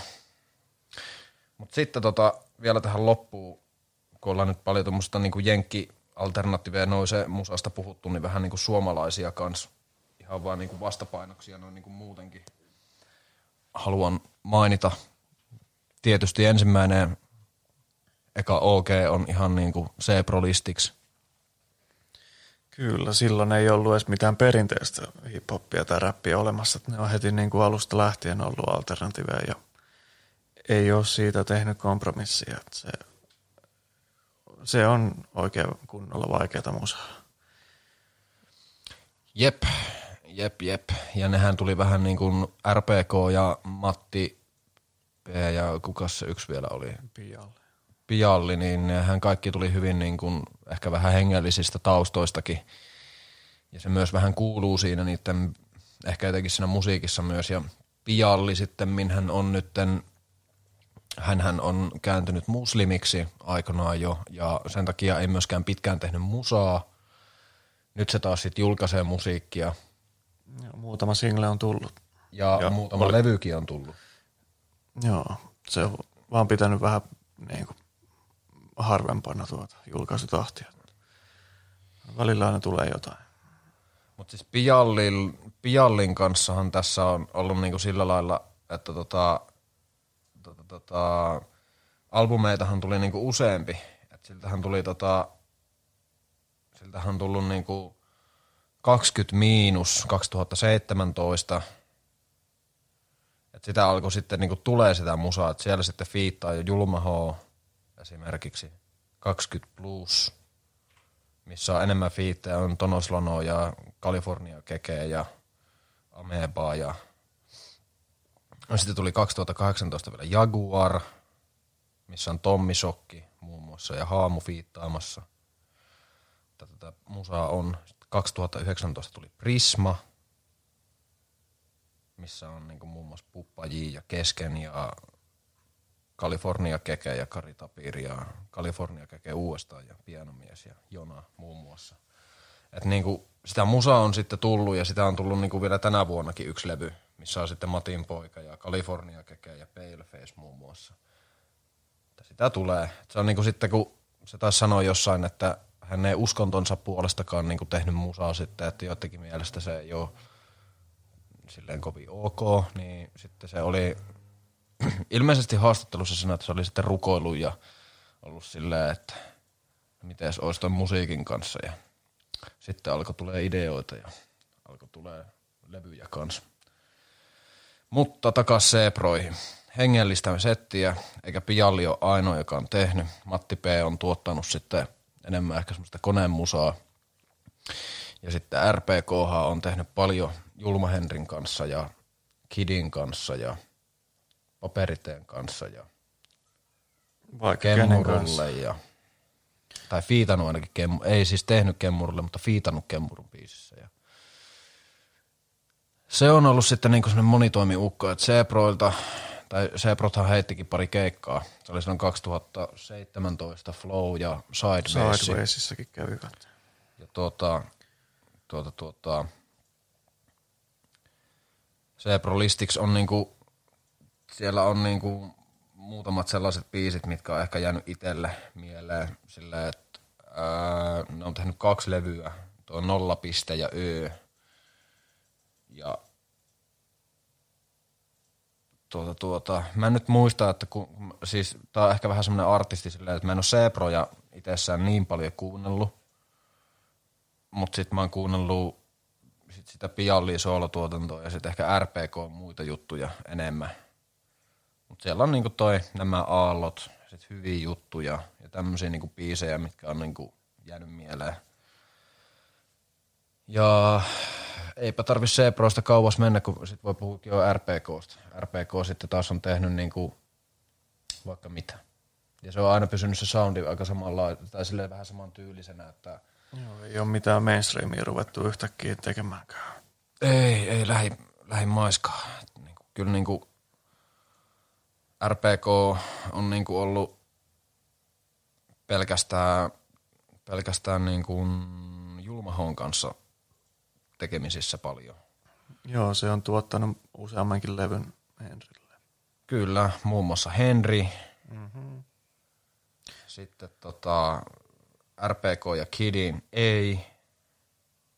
Eurocrack, Julma Henrille. Se taisi olla yhteishommeli, koska ne räppää molemmat siinä Eurocrackilla. Aa, niin se oli niinku eri, erillinen, niinku Eurocrack oli se projektin nimi. Kyllä. Ja siitä mä haluankin puhua, koska, tai mainita tässä nyt sen, että kaikista Julma Henrin levyistä eniten, tai prokkiksista eniten mä oon kuunnellut Eurocrackia. Sillä on se Alkaida Finlandia-levy, mikä on myös semmoinen niin kuin merkkipaalu. Mutta kyllä niin kuin se on tuo Eurocrack, mitä on niin kuin sitten kaikista eniten kuunnellut. Se on soundimaailmallisesti semmoinen, mikä on eniten kiinnostanut. Biitit on tosi niin kuin kolkkoja ja sitten ehkä jylhän kuulosia ja sellaisia. Ja sitten niin, niin siellä on semmoinen tietynlainen noise meininki myös. Ja sitten ehkä, ehkä, ehkä vielä se, että niin kuin sanomallisesti se levy on ehkä eniten silleen mun mieleen kaikista näistä.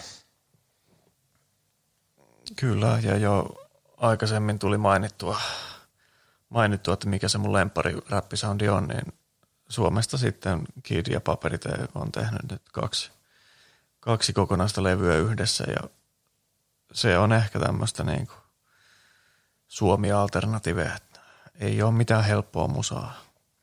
Ja monien mielestä jopa niin kuin oikein tekotaiteellista, mutta Ekotaiteellista paskaa. Kyllä. Mutta se 2013 tullut tuota, ei huonoista munista poikasia tullut levy tosiaan. Niin se on se niin kuin definitiivinen suomirappisoundi, mitä, mitä odotan lisää. Ja toi HBD RIP, joka tuli, tuli viime talvena, niin tuli ihan puskista, että en olisi ikinä odottanut, että he tekevät vielä toisen levyn tällä samalla projektilla. Ja nyt kun sitä on niin kuin hetken aikaa makustellut, niin ei se nyt aivan yhtä hyvä ole kuin tämä ensimmäinen, mutta olen siihen päässyt sisään ja ostin jopa oikein vinyylin niin kuin keräilymielessä ja tukeakseni artisteja. Että vähän liian lyhyitä molemmat mun makuun taas. Että toki kun se nyt on sitä, mikä niin kuin mua, mun nappeja painaa oikein kunnolla, niin haluaisin sitä kuunnella vaikka tunnin putkeen. No joo, mä en ehkä, mä en ehkä oikein tykännyt sitä. Mä en päässyt siihen HPD-rippiin, mutta se ensimmäinen on kyllä niinku, se on hyvä. Se on kiukkunen ja se on vihanen ja siellä on asiaa. Mutta muita ehkä niinku, mitä tuli, mitä pitää ehkä vielä mainita, niin Ruger Hauer, varsinkin niinku Erectus ja Ukraina niinku levyinä on myös sellaisia, että niin, niin. Ja sitten ehkä, ehkä myös se ehkä myös se debyytti, tää, tää, tää, tää se syvenee syksyllä. Et kyllä niin kuin nekin on semmosia, että tota, Ei ole ihan kaikille ne aiheet siellä, mitä, ei, mitä ei, niissä käsitellään. Ei joo, ja sitten se on kans aika, aika niinku synkkää silleen, sit kun California Kekekin on niinku tehnyt sitten tota, ja sitten ehkä niinku Tommi Sokki muutenkin, niin California Keke ja Tommi Sokki, se rotaatio mm-hmm. oli kans niinku kova. Ja sitten just ehkä niinku myös, tai siis sekin on niinku ehkä semmoista suomisoundia, mikä on, niinku menee tähän lokeroon. Ja sitten ehkä niinku uusimpina on tullut niinku paljon kans sit semmoista saman tyylistä mitä näitä on, Kettu X, Fetus, ainakin ne alkupääjutut. Joo, ne, se kyllä kuuluu hyvin paljon siellä, että Ruger Hauerit on kuunneltu. Jep, ja on vähän Death Gripsiäkin kuunneltu ja näin poispäin, mutta niinku Onhan noita. Naari on laaja. Ja ehkä niinku Henrikinkin voisi laittaa tietyllä tavalla tuonne samaan lokeroon. Se ei ole millään tavalla perinteistä. Niin kuin. Se ei ole niinku missään muotoa, sillä että se julkaisi vuodessa viisi mixtapeä. Niinku kahden kuukauden aikana teki aina yhden silleen. Ja mitä se itsekin sanoi, että kun sitä oli vaan niin helppo tehdä. Tehkääs peräs. niin. Siitä vaan ei muuta kuin tekemään. Kyllä. Oliko meillä vielä jotain sano, sanottavaa? No, Tyler, the Creatorin Cherry Bomb Totta. pitää mainita. Siinä on helvetin likasta soundia ja et sä sitä kyllä laita missään juhlissa soimaan. Sä tapaat ne bileet, jos sä laitat sen cherry bombin pyörimään. Se on ihan varma, varma juttu. Se ei ole, se ei ole millään tasolla helppoa. Ja mikä on ehkä vähän helpompaa, on tota Kanye Westin Jesus. Ja sekin on niinku sitten semmonen, että sitä, tuo, sitä oli tuottamassa tämä DJ Khaled ja sitten toi Daft Punkin tyypit. Ja se on niinku Kanye Westin oma noise-albumi. Tai tämmönen niinku alternative rap-albumi. Niin. Sitä ehkä harva mieltää tuommoiseksi vaikeaksi tavallaan, mutta Kanye nyt menestyy ihan sama, mitä se tuota pistää ulos. Niin. Kyllä. Se on ehkä eniten semmonen niin kuin Kanye Westin ehkä semmonen iskevin levy silleen, että siellä on niin kuin kovimmat biitit ja siellä niin kuin ehkä kaikista niistä levyistä räpätään kaikista vihasimmin. Sellainen pläjäys. Puhuttiin tuossa justiinsa kuule yli tunti, tunti 40 minuuttia alternatiiveja ja noisen räpistä. Ja varmasti olisi riittänyt vielä toisetkin. Ois, kuule, me oltais varmaan voitu puhua varmaan neljä tuntia tästä aiheesta, mutta kun Johon, johonkin ne pitää ne rajat vetää. johonkin pitää rajat vetää ja vedetään se nyt tähän alle kahteen tuntiin. Kiitos, jos olette jaksaneet kuunnella koko jakson. Aikaleimathan me kyllä laitetaan, että jos joku tietty aika tai tietty aihe kiinnostaa ja niitä oletkin jo varmaan hyödyntänyt. Jos tänne, tänne tänne, asti. tänne asti pääsit. Tota, aika pitkä pätkä purtavaksi. Suosite, suositel, suosittelemme nautittavaksi kerralla kaikki tai sitten osissa. Voi olla aika paljon informa- informaatiota. Mä en enää osaa puhua, kun on puhuttu räpistä niin paljon nyt. Uh, olemme valikoidut. Meidät löytää Instagramista. Meitä voi siellä seurata. Meille, meille voi sinne laittaa kommentteja. Ja meitä voi kuunnella Spotifysta. Kyllä, ja toivottavasti löytyi hyviä musavinkkejä tällä kertaa, koska nämä oli meidän omat suosikit tietenkin, ja meillähän on paras maku ja oikeat mielipiteet. Se on just näin. Kiitos.